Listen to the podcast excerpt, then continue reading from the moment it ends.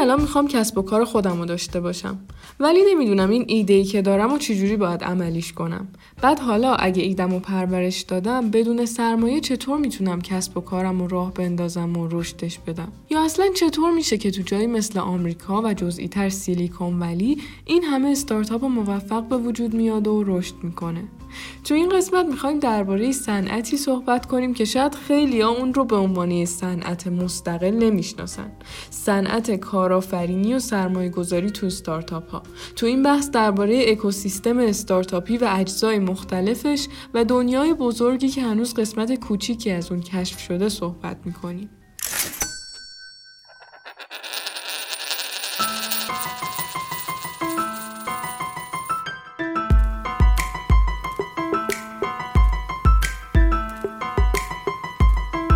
سلام من مریم سعیدی هستم و شما دارید به اپیزود هشتم از فصل دوم پادکست اکوتاک گوش می‌دید. اکوتاک کاری از تیم آموزین مرکز آموزش کارگزاری فارابیه و هر هفته از طریق پلتفرم های پادکست منتشر میشه. ما تو فصل دوم قرار درباره مفاهیم مهم اقتصادی صحبت کنیم. مفاهیمی که کمک می‌کنه دنیا و اتفاقاتش رو شفافتر از قبل ببینیم. وقتی علت موفقیت استارتاپ های مشهور رو تحلیل می‌کنن اولین واقعیتی که بهش می‌رسن اکوسیستمی بوده که اون استارتاپ ها توش رشد پیدا کردن. درست مثل گیاهی که اگه تو اکوسیستم و شرایط مناسب باشه رشد می‌کنه. سرگذشت اکثر استارتاپ های موفق رو که می‌بینیم تو همون مراحل اول به وجود اومدنشون سرمایه گذاری های بزرگی روشون انجام شده. باز دقیق تر که میشیم می‌بینیم اصلا تو خیلی از کشورهایی که استارتاپ های زیادی توشون به وجود میان و موفق میشن صنعت قوی و رو به رشدی به اسم صنعت کارآفرینی و سرمایه گذاری توی استارتاپ ها وجود داره که همه خصوصیت های صنعت رو داره گردش سرمایه های میلیاردی میلیون ها شغل، تعداد زیادی شرکت های سرمایه گذاری و کلی استارتاپ تحت حمایت و در نهایت یه عالم خلاقیت و ایده جدید. البته بعضیا فکر می‌کنن ممکنه خود کارآفرینی به تنهایی تجارت یا کسب و کار نباشه. ولی وقتی تو این قسمت یکم از دستاوردها و بخشهای مختلف این اکوسیستم بگیم می‌بینیم که صنعت کارآفرینی و سرمایه گذاری تو استارتاپ ها یا همون ونچر کپیتالیزم می‌تونه نقش خیلی تاثیرگذاری تو اقتصاد کشورها داشته باشه. کما اینکه الان خیلی از برندهای مشهوری که می‌شناسیم تحت حمایت همین صنعت venture capitalism رشد پیدا پیدا کردن. venture capital ها یا سرمایه های خطرپذیر نقششون توی اقتصاد کشور انقدر مهمه که خیلی فکر می‌کنن یکی از علت های اصلی رشد اقتصادی کشوری مثل آمریکا وجود همین بنگاه ها و به دنبال اون کشف ایده های جدیده. venture capital ها شرکت هایی که روی استارتاپ هایی که پتانسیل رشد بالایی دارن سرمایه گذاری می‌کنن و معمولا هم سرمایهشون رو از بانک های سرمایه گذاری یا مؤسسه های مالی یا سرمایه گذارهای حقیقی تامین می‌کنن. این شرکت ها همونطور که گفتیم یا از نظر مالی استارتاپ ها رو حمایت می‌کنن یا از نظر مدیریتی و تکنیکی. در هر صورت وجود این ونچر کپیتال ها برای شرکت هایی که تازه تأسیس شدن خیلی می‌تونه کمک کننده و حتی اساسی باشه. مخصوصا اگه اون کسب و کارهای نوپا نتونن وامای بانکی بگیرن و کلا به ابزار بدهی دسترسی نداشته باشن. ولی خب مسئله ای که هست اینه که این نوع سرمایه گذاری ها طبیعتا ریسک خیلی بالایی دارن و حالا طبق قانون خود این venture capital ها از هر ده تا استارتاپی که روشون سرمایه گذاری می‌کنن فقط یه دونشون مثل گوگل و فیسبوک و Airbnb بازده های عجیب غریب و بزرگ میده. سه تا یا چهار تاشون کاملا شکست می‌خورن و سه تا چهار تای دیگهشون به اندازه سرمایه گذاری اصلی بازگشت سرمایه دارن. یعنی کلا 25 تا 30 درصد از این سرمایه گذاری ها با شکست کامل مواجه میشن. که خب امید این سرمایه گذارها همون یه دونه سرمایه گذاری موفقه که نه تنها ضرر سرمایه گذاری های دیگر رو جبران می‌کنه بلکه سود خیلی زیادی هم بهشون میده.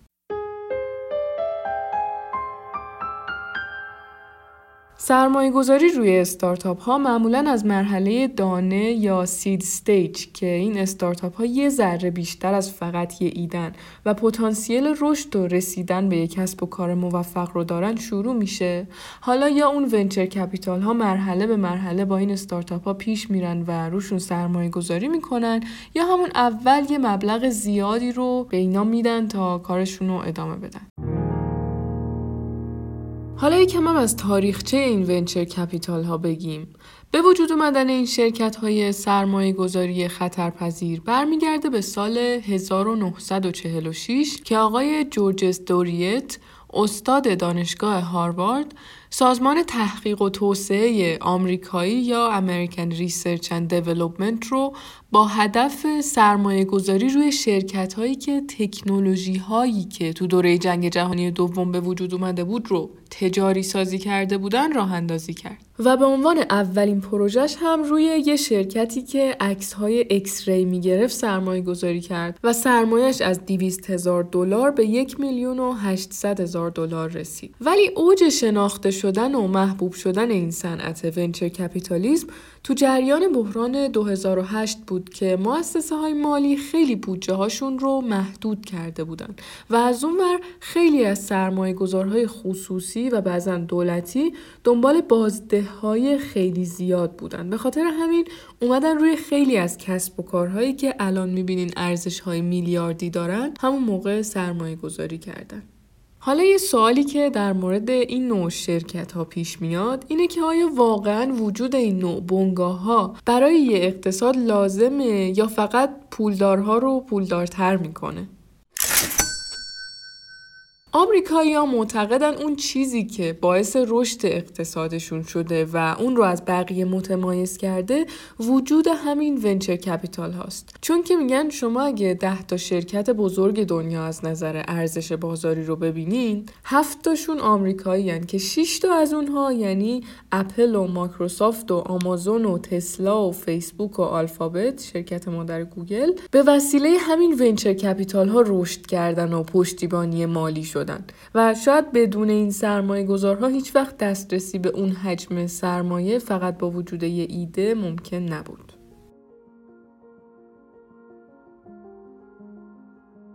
عضو بعدی این اکوسیستم استارتاپی بعد از سرمایه های خطرپذیر انجل اینوستورها یا سرمایه گذارهای فرشته هستند.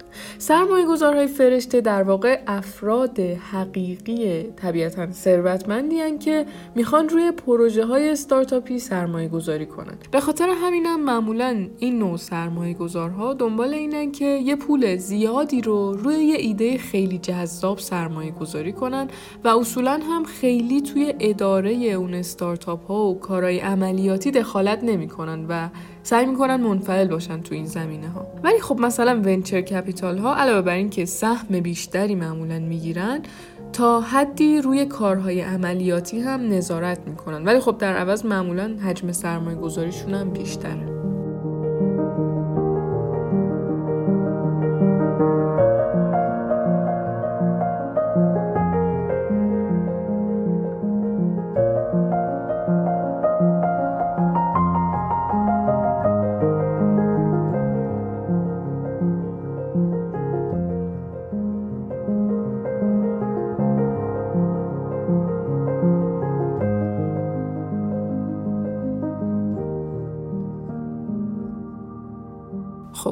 اینجا سازوکارهایی که برای پشتیبانی مالی یه ایده وجود داره رو گفتیم.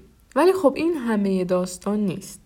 علت خیلی از شکست های استارتاپ ها مدیریت اشتباه ایده و اصلا خود ایدهشون بوده. برای اینکه ما بتونیم یه ایده رو به اندازه کافی عملی کنیم و پرورشش بدیم و واقعا ببینیم این ایده ای که داریم اون چیزیه که بازار بهش نیاز داره و جاش خالیه خوبه که بتونیم با کسایی که قبلا این مسیر رو رفتن و موفق بودن و حتی شکست خوردن مشورت کنیم. استارتاپ منتورینگ عضو دیگه این اکوسیستم استارتاپیه که نقش مهمی رو توی رشد استارتاپ ها بازی می‌کنه. مهمترین نقش این منتورها هم به جز حالا راهنمایی هایی که می‌کنن فرصت ها و ارتباطاتیه که شما به وسیله اونا به دست میارید. حالا این ارتباطات می‌تونه با یه سرمایه گذار جدید باشه می‌تونه یه همتیمی جدید باشه یا یه منتور دیگه. نکته اینجا اینه که شما تو مکانهایی حضور پیدا کنید که بتونین این راهنماها یا منتورها رو پیدا کنید و در نهایت هم اصلا یه راهنمای خوب همین رو به شما میگه که باید چطور ارتباطاتتون رو موثر و گسترده کنید و برای این کار کجاها حضور پیدا کنید و چطور تحقیق کنید. یعنی پس حالا دو حالت داره. یا شما خودتون انقدر شکست می‌خورین که تبدیل به یه منتور میشین و از اون طریق یا بالاخره استارتاپ خودتون رو ایجاد می‌کنین یا به بقیه تجربیاتتون رو میگین یا اینکه انقدر ایونت های مختلف شرکت می‌کنین و ارتباطاتتون رو تو صنعت مورد نظرتون زیاد می‌کنین که مسیرتون رو با خطاهای کمتری پیش ببرین.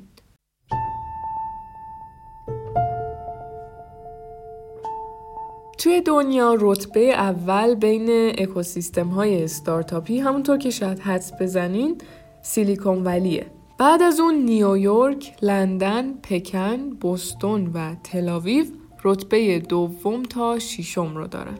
این رتبه بندی هم بر اساس 6 تا فاکتور انجام شده. عملکرد استارتاپ ها، حجم funding یا همون سرمایه گذاری روی استارتاپ ها، market reach که یعنی چقدر احتمال داره این خدمتی که شما میدین رو مردم ببینن و بهش دسترسی داشته باشن، connectedness یا ارتباطات، استعداد و دانش. اینا 6 تا فاکتوری که اکوسیستم های استارتاپی رو باهاش تو دنیا رتبه بندی می‌کنه ولی غیر از این فاکتورها اگه برید اعداد هر کدوم از این اکوسیستم ها رو هم جدا ببینید جالبه. اول خب ارزش کل اون اکوسیستم رو گفته بعد اومده مقدار سرمایه گذاری هایی که تو هر مرحله استارتاپ ها انجام شده رو در کنار متوسط مدت زمانی که استارتاپ ها توی اکوسیستم به مرحله exit یا خروج می‌رسن رو گفته. خود تک تک این مراحل استارتاپ ها هم حالا جالبه که ما اینجا الان نمیشه همش رو بگیم و توضیح بدیم. شاید تو قسمت های بعدی گفتیم. ولی حالا این exit stage رو که گفتم بخوام توضیح بدم مرحله که سرمایه گذارهای اون استارتاپ سهمشون رو حالا یا به صورت عرضه اولیه یا هر سیستم دیگه ای به بقیه میفروشن تا بازده سرمایه گذاریشون رو دریافت کنن. حالا یا ونچر کپیتال هایی که رون پروژه سرمایه گذاری کردن یا انجل اینوستورها این کار می‌کنن یا کلا سرمایه گذارای اون پروژه. به هر حال یعنی مرحله که دیگه می‌دونن الان استارتاپشون یه جوری انگار به بار نشسته و می‌تونن ازش برداشت کنن. بعد حالا هر چی این مدت زمان رسیدن به این مرحله کمتر باشه خب طبیعتا بهتره. مثلا این عدد برای سیلیکون ولی که رتبه اول رو داره هفت سال و 6 ماهه. و میانگین جهانی این عدد هم 9 سال و 4 ماهه. خلاصه که این صنعت دنیای بزرگیه که تا بخواین می‌تونین توش عمیق شین و یاد بگیرین و ما تو این قسمت خواستیم صرفا یه آشنایی کلی ازش بهتون بدیم و بگیم که خیلی وقتا بعد از تحقیق درست و پیدا کردن یه ایده کاری که باید بکنیم اینه که خودمون رو توی اکوسیستم و جای درست قرار بدیم تا رشد کنیم.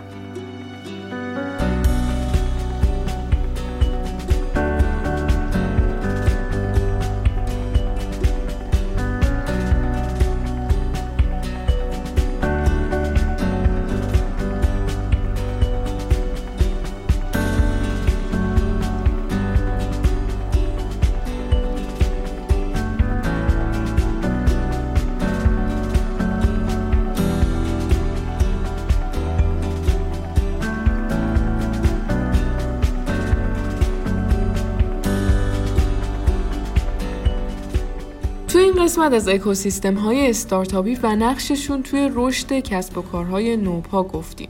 یکی از اعضای اصلی این اکوسیستم ها اسپانسرهای مالی بودن که یا به صورت بنگاه های اقتصادی فعالیت می‌کردن و بهشون venture capital می‌گفتیم و یا اشخاص حقیقی بودن که بهشون سرمایه گذار فرشته یا angel investor می‌گفتیم. گفتیم یکی از علتهای رشد اقتصاد آمریکا وجود همین سرمایه های خطرپذیر یا venture capital های به طوری که در حال حاضر 6 تا از بزرگترین شرکت های دنیا از نظر ارزش بازاری توسط همین شرکت ها حمایت مالی و رشد پیدا کردن. عضو مهم بعدی این اکوسیستم ها استارتاپ منتورها بودن که گفتیم اصلی ترین نقششون توی گسترش ارتباطات و دادن اطلاعات درباره صنعتیه که می‌خوایم توش فعالیت کنیم. و ما برای پیدا کردن این منتورها باید تا جایی که می‌تونیم تو ایونت های مرتبط به صنعت مورد نظرمون یا کلا ایونت های استارتاپی شرکت کنیم. چون ارتباطات مهمترین رکن هر کسب و کاریه. تو قسمت آخر هم 6 تا از اکوسیستم های استارتاپی برتر دنیا رو معرفی کردیم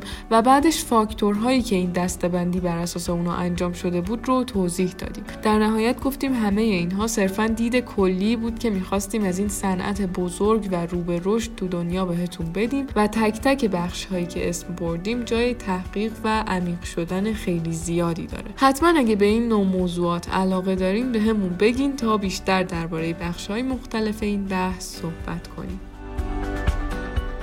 امیدوارم که از شنیدن این قسمت لذت برده باشید. حتما نظراتتون رو برامون توی قسمت کامنت ها بنویسین یا از طریق ایمیل کوتاک برامون بفرستین. تا هفته بعد مواظب خودتون و کسایی که دوستشون دارین باشین.